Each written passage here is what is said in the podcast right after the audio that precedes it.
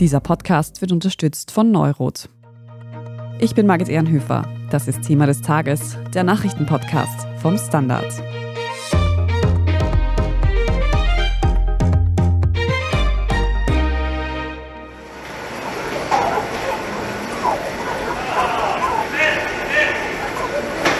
Ein federloses Huhn läuft panisch in einem Schlachtbetrieb umher. Ein Mann in weißer Montur versucht es zu fangen, tritt das Tier gegen die Wand und erschlägt es. Diese und andere brutale Szenen sind Teil eines Videos, mit dem TierschützerInnen die Zustände in einem steirischen Geflügelbetrieb anprangern. Ein Einzelfall? Oder sieht so der Alltag hinter den verschlossenen Türen von Österreichs Fleischindustrie aus? Wir sprechen heute darüber, was genau in besagtem Video zu sehen ist. Wir fragen nach, wie solche Szenen überhaupt zustande kommen können. Wir sehen uns an, unter welchen Bedingungen Angestellte in Schlachthöfen arbeiten müssen und fragen nach, ob sich KonsumentInnen beim Fleischeinkauf noch auf Gütesiegel verlassen können. Und wir besprechen, wie sich die Fleischindustrie ändern muss, damit solche Szenen nicht mehr vorkommen. Verena Keinrad aus der Standard Wirtschaftsredaktion. Wir wollen heute mit dir über ein Thema sprechen, das manchen wahrscheinlich schon etwas unter die Haut geht. Es geht nämlich um die Fleischindustrie. Genauer gesagt hat da ein Geflügelschlachthof diese Woche für ziemlich heftige Diskussionen gesorgt. Kannst du uns da einordnen, was steckt hier überhaupt dahinter? Also eines vorweg. Die Fleischwirtschaft steht seit Jahren unter starker Beobachtung der Tierschützer. Österreich hat sich halt sehr lang, sehr gern als Feinkostladen Europas verkauft. Die Landwirtschaftspolitik hat kleinbäuerliche Strukturen gelobt und zu Konsumpatriotismus aufgerufen. Dass viele Standards in der Nutztierhaltung absolute Mindeststandards sind und sich nur unwesentlich von jenen in der EU unterscheiden, das wurde halt oft unter den Tisch gekehrt und das fällt der Landwirtschaft und ihren Vermarktern nun auf den Kopf. Dazu kommt, dass das Bild, das viele Menschen mit Tierhaltung verbinden, wenig mit der Realität zu tun hat. Also überspitzt gesagt, Händel töten sich nicht selbst, zerteilen sich nicht in appetitliche Häppchen und sind eingeschweißt in Zellophan, auch nicht jederzeit verfügbar. Wer Fleisch isst, sollte sich einer ehrlichen Debatte über die Art der Nutztierhaltung und den ökonomischen Zwängen, denen sie auch unterliegt, stellen. Und ich denke, das passiert jetzt gerade. Und was diese Diskussionen verschärft, sind Skandale, die aufschlagen, massive Missstände in der Schweinemast etwa. Also es gab schockierende Bilder von verwahrlosten, schwer verletzten Schweinen.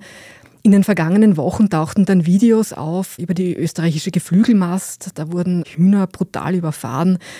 Da wuchsen aufgrund ihres hohen Gewichts, also des Gehens kaum mächtige Händel, also Stichwort Turbozucht, in Stallungen dicht gedrängt unter toten, halb verwesten Artgenossen heran.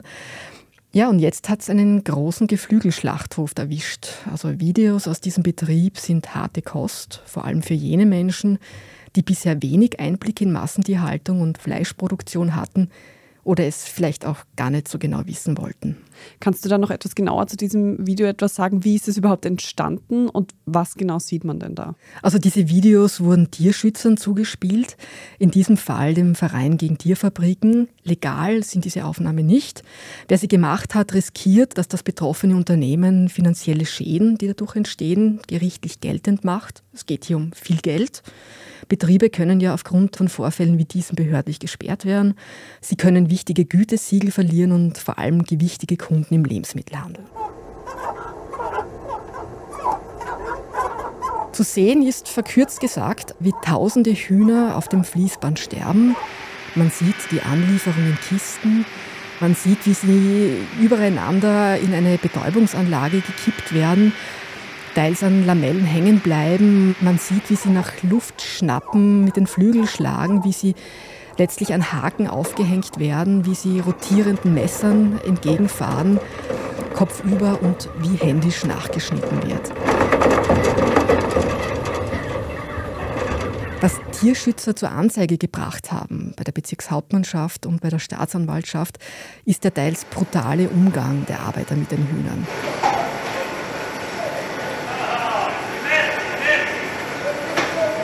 Man sieht, wie ein Händel auf der Flucht gegen die Wand getreten wird, wie andere gegen Container geschleudert werden, um ihnen das Genick zu brechen.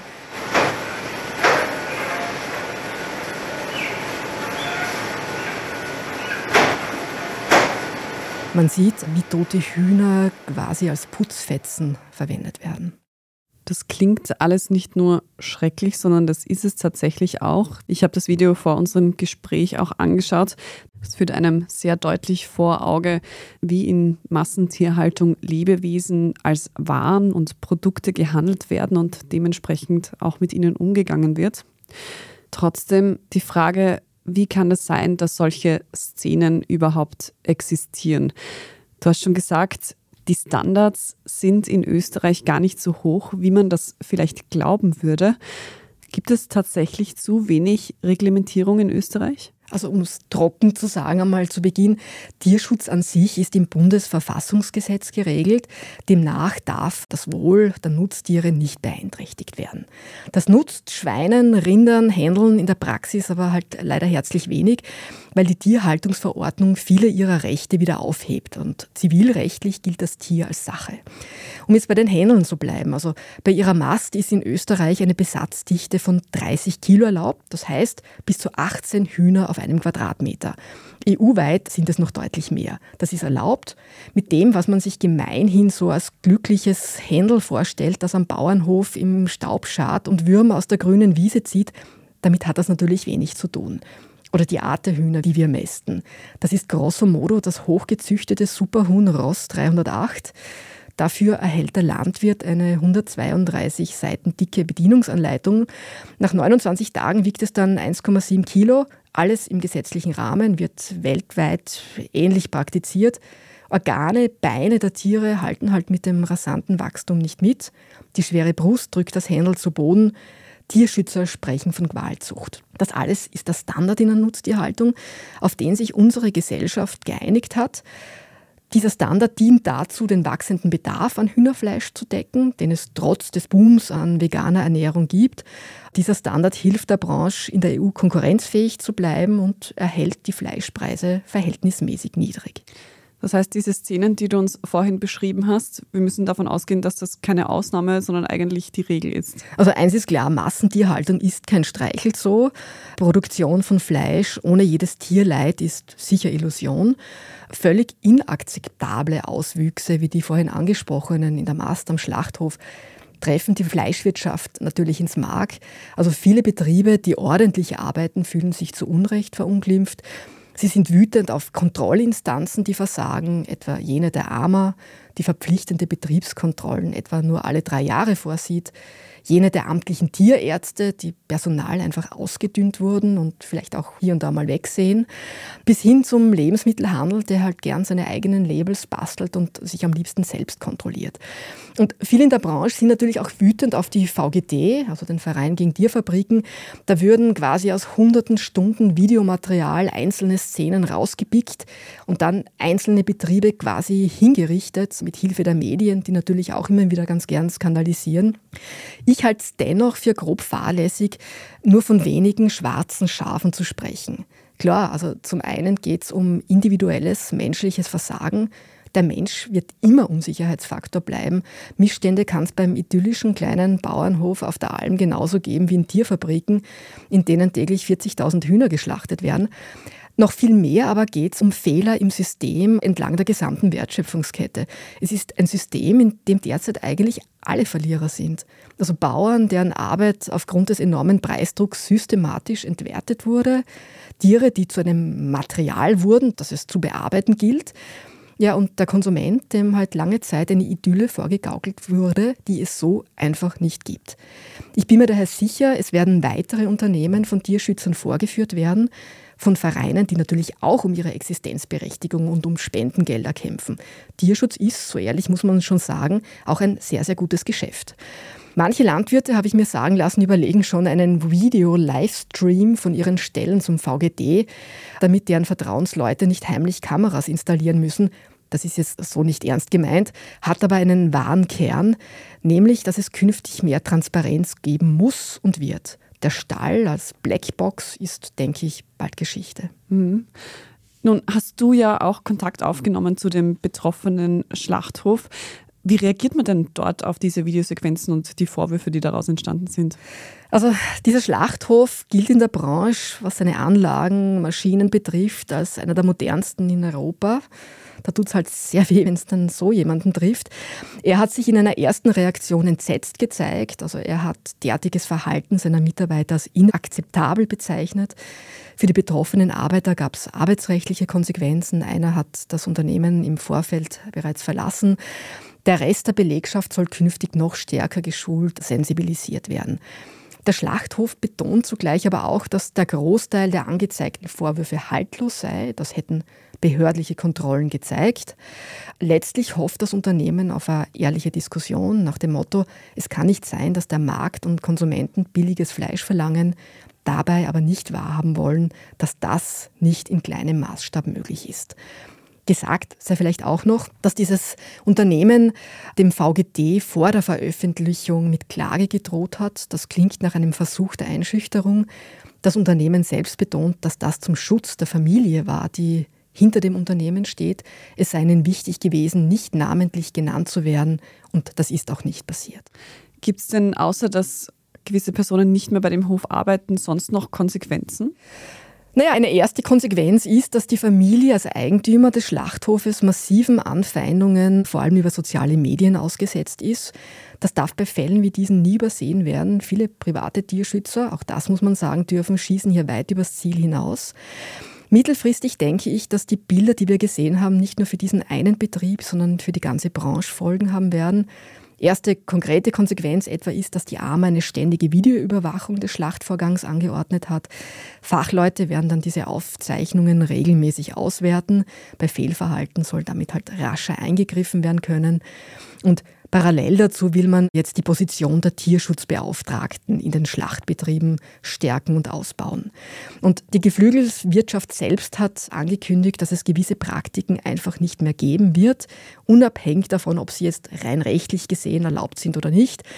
Etwa, dass Hühner, die aussortiert und der Tierkörperverwertung zugeführt werden, gegen Container geschleudert werden. Da sollen künftig sogenannte Schlachtzangen zum Einsatz kommen bleibt zu hoffen, dass diese Kontrollen über Video dann tatsächlich auch so regelmäßig eingehalten werden und nicht, wie du vorhin beschrieben hast, eher sporadisch stattfinden.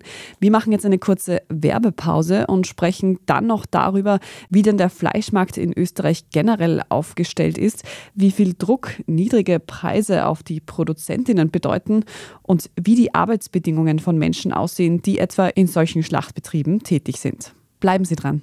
Zeit, mit alten Vorurteilen aufzuräumen. Zeit zu zeigen, dass Menschen mit Hörminderung mitten im Leben stehen. Zeit klarzumachen, dass Hörgeräte so selbstverständlich sind wie ein Smartphone. Zeit für viel mehr Lebensfreude. Die Zeit ist reif für Hörstärke von Neurot. Entdecken Sie jetzt Ihre Neurot. Besser hören, besser leben.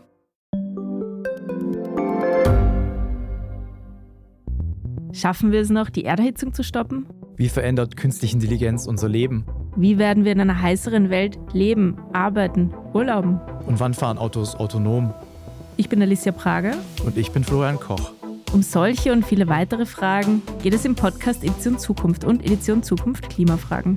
Wir sprechen mit Expertinnen und Experten und diskutieren Lösungen für die Welt von morgen. Jeden Freitag gibt es eine neue Folge.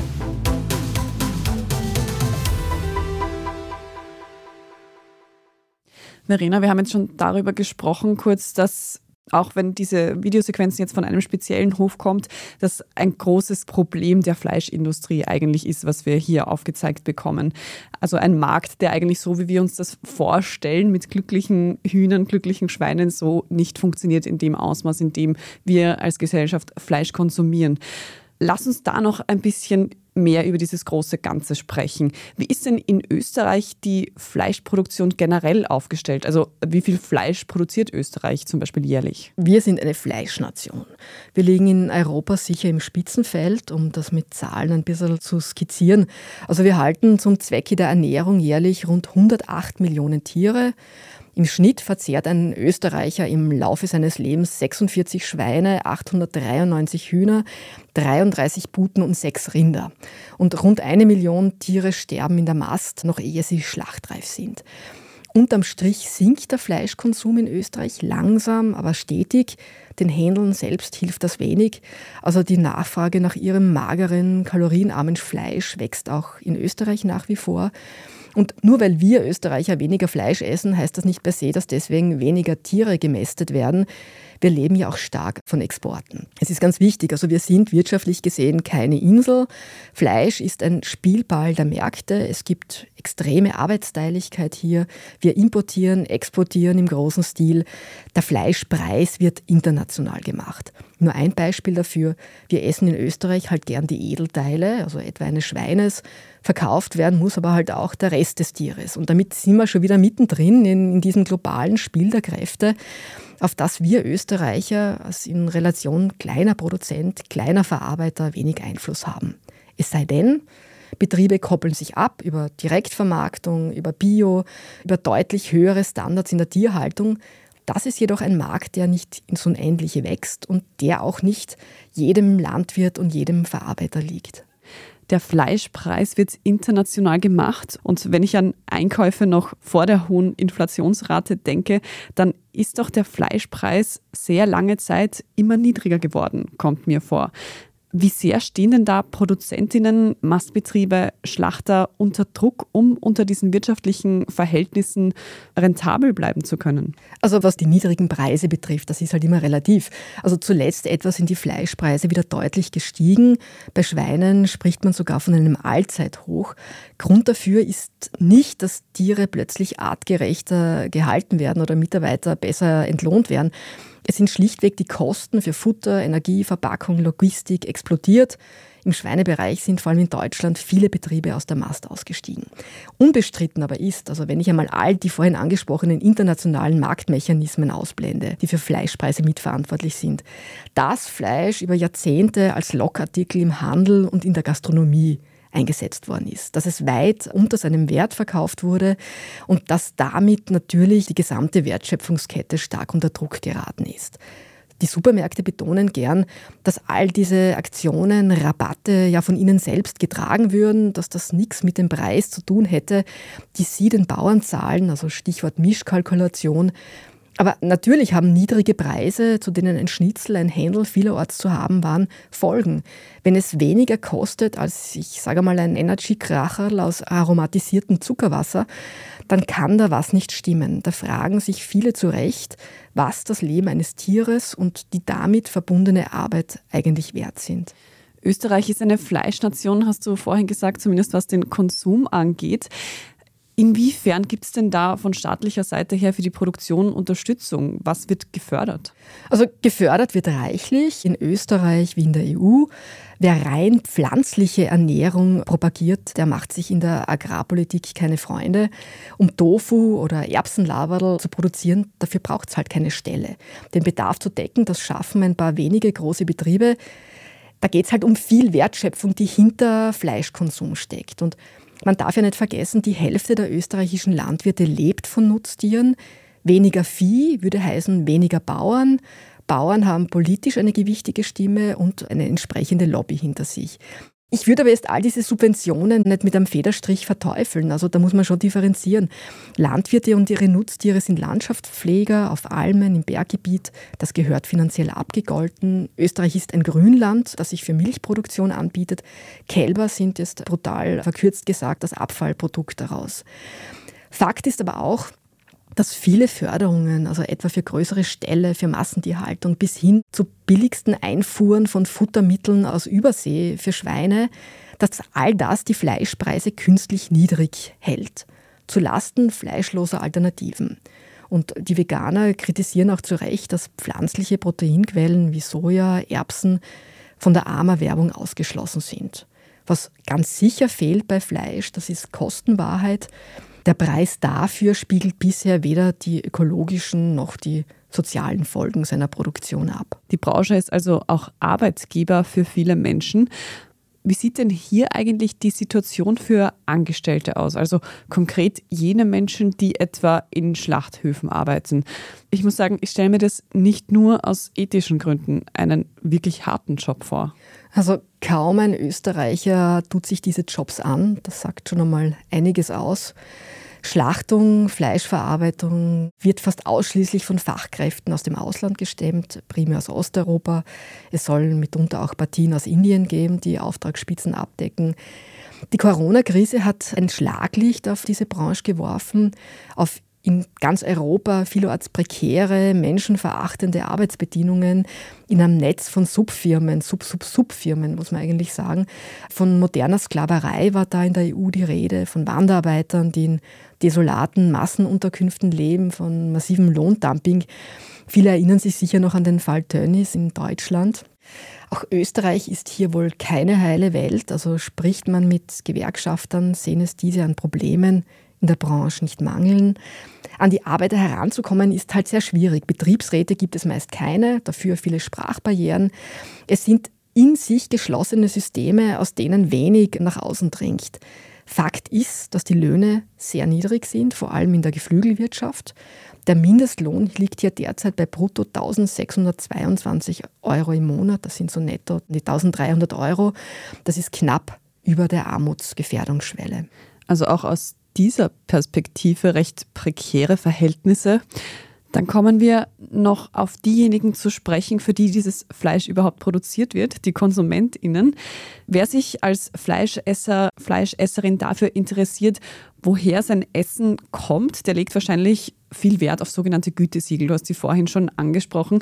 Warum gibt es die überhaupt und können wir uns tatsächlich darauf verlassen? Naja, wir sind als Konsumenten in dieser komplexen, arbeitsteiligen Welt dazu gezwungen, zu vertrauen. Ich kann nicht jedes Lebensmittel, das ich kaufe, hinterfragen. Gütesiegel sind halt ein Wegweiser durch diesen Dschungel. Und mit ihnen wird versucht, also Komplexes auf einfache Botschaften zu reduzieren. Die Flut an Labels und Siegeln, die wir haben mittlerweile, bewirkt freilich, dass viele Konsumenten erst recht die Orientierung verlieren. Grundsätzlich muss man unterscheiden zwischen unabhängigen staatlichen Gütesiegeln, das ist etwa jenes der AMA. Dieses ist nicht erst seit den jüngsten Missständen stark unter Druck geraten. Es läuft in Gefahr, als Kontrollinstanz Glaubwürdigkeit zu verspielen. Ja, und das sind die freiwilligen Labels. Das sind vor allem jene des Handels, Weniger Tierleid steht da gerade sehr hoch im Kurs. Supermärkte stecken viel Geld ins Bewerben dieser Programme, machen damit der armer Konkurrenz, auch wenn diese im Hintergrund oft die Absicherung macht. Was man bei all diesem Engagement des Handels im Hinterkopf behalten sollte, der Handel strickt damit seine eigenen Richtlinien, zertifiziert sich quasi selbst, kontrolliert sich selbst. Unabhängigkeit ist sicher was anderes.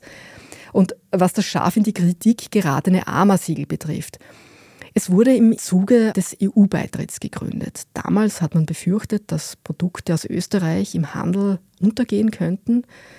Ziel war daher, österreichische Herkunft und Qualität abzusichern und für den Konsumenten sichtbar zu machen. Fleisch etwa darf das AMA-Zeichen nur tragen, wenn die Tiere dafür in Österreich geboren, gemästet, geschlachtet, zerlegt wurden.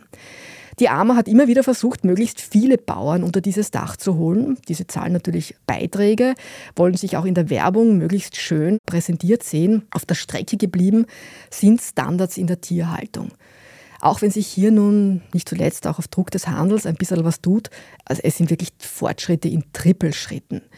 Bewegung ist aufgrund der jüngsten Vorkommnisse in die Kontrollmechanismen gekommen. Sie sollen jetzt intensiviert, besser vernetzt werden. Das macht Fleischproduktion aber, und das muss jedem bewusst sein, teurer. Das Ziel dieser ganzen Diskussion, die jetzt wieder ein bisschen aufgekocht ist und mehr Aufmerksamkeit bekommen hat, ist natürlich, dass sich solche Szenen wie in diesem Schlachthof nicht wiederholen, beziehungsweise auf langfristige Zeit vielleicht nicht mehr stattfinden. Verena, was wäre deine Einschätzung? Wo liegt da die Verantwortung? Sind das die KonsumentInnen, die ihren Fleischkonsum einfach einschränken müssen? Sind es die Produzentinnen, die besser arbeiten müssen oder ist es vielleicht auch die Politik, die da etwas tun müsste? Schwierige Frage. Also ich denke mir, das Beste, das ich als Konsument machen kann, und das liegt auf der Hand, ist einfach weniger Fleisch zu essen. Wenn ich Fleisch esse und es mir leisten kann, am besten beim Bauern meines Vertrauens kaufen, der selber schlachtet, der direkt vermarktet. Beim Wirten immer wieder nachfragen, woher das Fleisch für Schnitzel kommt, ob da nicht vielleicht auch Bio möglich wäre. Beim Einkaufen zu biologischem Fleisch greifen. Also die Richtlinien für Biohaltung sind deutlich strenger als jene für konventionelle. Ein heile Welt gibt es hier natürlich auch nicht. Auch Bio ist Massentierhaltung, auch Bio ist harten ökonomischen Marktmechanismen unterworfen. Biohändel werden etwa, um es bei den Hühnern zu bleiben, in den gleichen Schlachthöfen geschlachtet wie konventionell gemästetes Geflügel. Ganz wichtig aber ist, bei all den Statements, die wir als Konsument über unsere Ernährung, über unser Einkaufsverhalten setzen können, ich finde, es darf nicht an Supermarktkassen über Tierleid abgestimmt werden. Faire Regeln zu definieren, das ist und bleibt Aufgabe der Politik. Landwirtschaft und Handel, die sich ständig auf die sogenannte Macht des Konsumenten ausreden, machen es sich viel zu leicht. Wir sind trotz aller Probleme immer noch eine Wohlstandsgesellschaft und ich denke, eine Gesellschaft, die Tiere isst, die muss es sich auch leisten können, Tiere zu schützen. Ich würde sagen, das ist ein gutes Schlusswort. Vielen Dank für das Gespräch, Verena Keinrath. Vielen Dank. Wir sprechen jetzt in unserer Meldungsübersicht gleich noch über die aktuelle Teuerungsrate und darüber, warum es Hauskatzen in Großbritannien beinahe an den Kragen gegangen wäre. Wenn Ihnen diese Folge von Thema des Tages aber bisher schon gefallen hat, dann abonnieren Sie uns am besten auf Spotify, Apple Podcasts oder wo auch immer Sie Ihre Podcasts am liebsten hören. Und wenn Sie uns darüber hinaus noch unterstützen wollen, dann lassen Sie uns eine gute Bewertung oder einen netten Kommentar da. Darüber freuen wir uns auch sehr. Wir sind gleich zurück. Zeit, mit alten Vorurteilen aufzuräumen. Zeit zu zeigen, dass Menschen mit Hörminderung mitten im Leben stehen. Zeit klarzumachen, dass Hörgeräte so selbstverständlich sind wie ein Smartphone. Zeit für viel mehr Lebensfreude. Die Zeit ist reif für Hörstärke von Neurot. Entdecken Sie jetzt Ihre. Neurot. Besser hören, besser leben.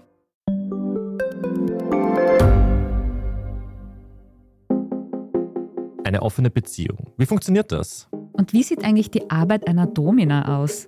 Was erlebt ein Arzt in einer Eifersuchtsklinik? Ich bin Nadja Kupser. Und ich bin Kevin Recher. Wir führen ehrliche Gespräche über Liebe und Sex. Beziehungsweise ist kein Thema tabu. Jeden zweiten Samstag eine neue Folge. Überall, wo es Podcasts gibt.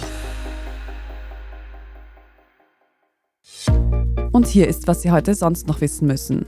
Erstens, die Inflation in Österreich war im Februar immer noch sehr hoch, aber im Vergleich zum Vormonat ist sie leicht zurückgegangen. Laut Schnellschätzung der Statistik Austria sind die Preise im vergangenen Monat um 11 Prozent im Vergleich zum Februar des Vorjahres angestiegen. Im Jänner lag die Teuerung noch bei 11,2 Prozent. Das war der höchste Wert in der aktuellen Teuerungswelle. Die weiterhin hohe Inflation liegt unter anderem an Preissteigerungen bei Nahrungsmitteln, Haushaltsenergie und Bewirtung. Zweitens, die Staatsanwaltschaft Klagenfurt möchte gegen den Ex-Verteidigungsminister Mario Kunasek ermitteln und beantragt deshalb die Auslieferung des steirischen FPÖ-Chefs. Hintergrund ist die FPÖ-Graz-Affäre. Dabei geht es um rund 1,8 Millionen Euro, die mutmaßlich veruntreut wurden. Kunasek wird vorgeworfen, mehr darüber gewusst zu haben, als er selbst den ErmittlerInnen gegenüber angab. Außerdem soll Kunasek Beweismaterial unterdrückt oder sogar bewusst falsche Berichte Berichte weitergegeben haben. Kunasik bestreitet die Vorwürfe, es gilt die Unschuldsvermutung. Drittens, der deutsche Bundeskanzler Olaf Scholz hat heute Donnerstag eine Regierungserklärung abgegeben. Scholz hatte zu Beginn des Ukraine-Krieges vor einem Jahr von einer Zeitenwende gesprochen und gleichzeitig die Aufrüstung Deutschlands ausgerufen. 100 Milliarden Euro wurden damals der Bundeswehr zur Verfügung gestellt.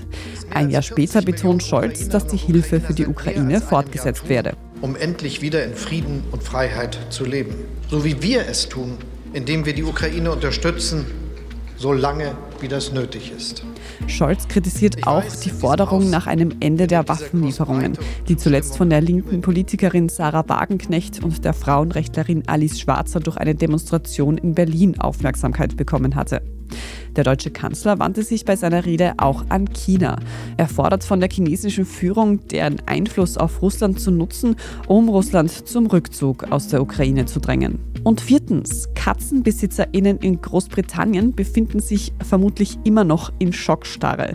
Denn wie nun bekannt wurde, hatte die britische Regierung zu Beginn der Corona-Pandemie offenbar überlegt, alle Hauskatzen zu töten. Man sei sich nicht sicher gewesen, ob die Tiere nicht auch Corona übertragen könnten. Einer Studie von Juni 2022 nach kann das Coronavirus vermutlich tatsächlich von Katzen auf Menschen übertragen werden. Die Annahme basiert auf einem Fall in Thailand, bei dem sich eine Tierärztin mit Corona infizierte, nachdem sie eine positiv getestete Katze behandelt hatte. WissenschaftlerInnen betonen aber auch, dass das Virus deutlich häufiger von Menschen auf Katzen übertragen wird als umgekehrt. Das macht die radikale Maßnahme der Briten noch absurder. Betroffen wäre davon übrigens Larry the Cat gewesen, der Kater, der seit über zwölf Jahren im Regierungssitz in der Downing Street lebt. Auf seinem Satire-Account auf Twitter folgte gestern Mittwoch auch prompt eine Reaktion. Dort hieß es, schwer, das nicht persönlich zu nehmen. Alles weitere zum aktuellen Weltgeschehen lesen Sie wie immer auf der Standard.at. Und wenn Sie diesen Podcast gerade über Kopfhörer hören, dann empfehle ich Ihnen gleich noch bei unserem Schwesterpodcast Besser Leben weiterzuhören, denn da sprechen unsere KollegInnen darüber, was Kopfhörer mit unseren Ohren machen.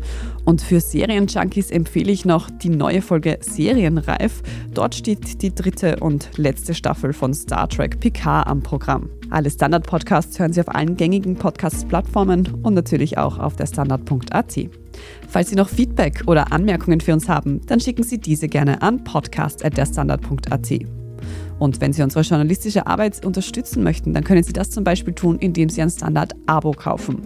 Alle Infos dazu gibt es auf abo.derstandard.at. Oder wenn Sie den Podcast direkt unterstützen möchten, dann können Sie das über Apple Podcasts machen. Dort kann man nämlich für ein Premium-Abo ein paar Euro bezahlen und dann Thema des Tages auch ganz ohne Werbung hören. Vielen Dank für jede Unterstützung. Ich bin Margit Ehrenhöfer. Danke fürs Zuhören und bis zum nächsten Mal.